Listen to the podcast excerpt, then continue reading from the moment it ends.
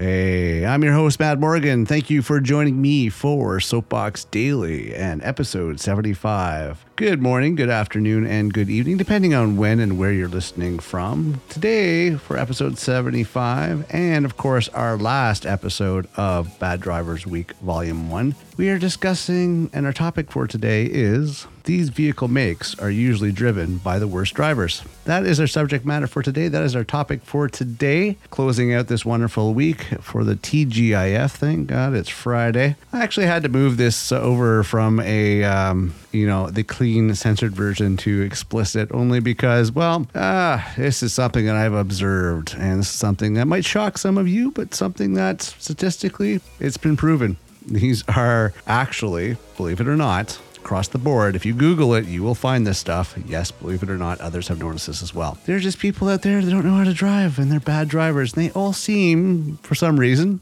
a good portion of them seem to buy specific makes of cars, statistically speaking, and also by some surveys, and also by my own observation. And that's where this episode started by my own observation from being out there driving. So, hey, let's start out as we always do, get the ball rolling. How was your integrity this week? How was your integrity today? Did you have a good integrity week? Did you be the positive change the world needs? And that includes being a good, safe driver out there. How has it been? Also, hey, this weekend, if you are got nothing to do and are not busy, please check out getoffmysoapbox.com. Check out our FAQ section for everything about the show and ways you can help us and assist us and all that fun stuff. Also, feel free to send us a message. We have a contact section there as well. So let's get into today's show to wrap up this week, to wrap up this Friday. Let's discuss this. Now, here's going to be the surprising thing, and some people might get bent out of shape on this, but this is observation. And this is not only my observation, this is an observation by recognized institutions as well. You can Google it, but remember, I'm no licensed and certified professional on this. It's just common sense by observation. That's all it is. So, the top two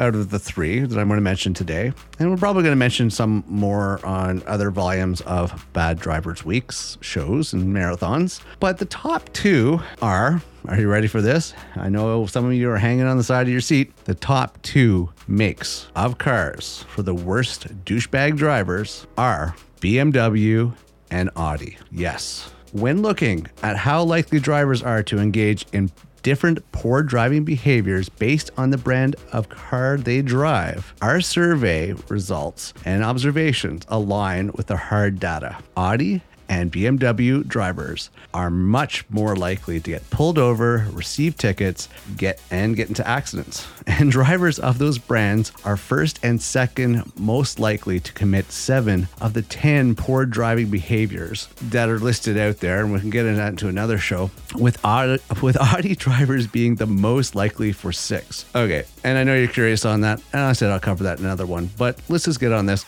Audi and BMW drivers are both identified as being the top worst drivers based on perception, had the worst driving records of, of, of all the popular brands, and are more likely to engage in the majority of overall poor driving behaviors that we all see every single day. Given all that, it might be a good idea to give those kinds of cars a wide berth next time you're out on the road. Watch out for the Audi and BMW drivers. I do. Nine times out of 10, I don't even look at the make and I actually will come across and it's like somebody will do something stupid and then I'll look up and go, oh, yeah, BMW driver, go figure. Or same thing, Audi Audi driver, go figure, you know. And I'm not really shocked when I, I see that. It's just like, alrighty then, yes. I mean, despite Audi making a strong push to be the most bought by douchebags, BMWs still has the more clueless, overly aggressive, and surprisingly distracted drivers. Watch out for the weaving E92 coupes. Just saying. Just saying. I've seen it up and down the scale. Now, here's the interesting thing about Audi and BMWs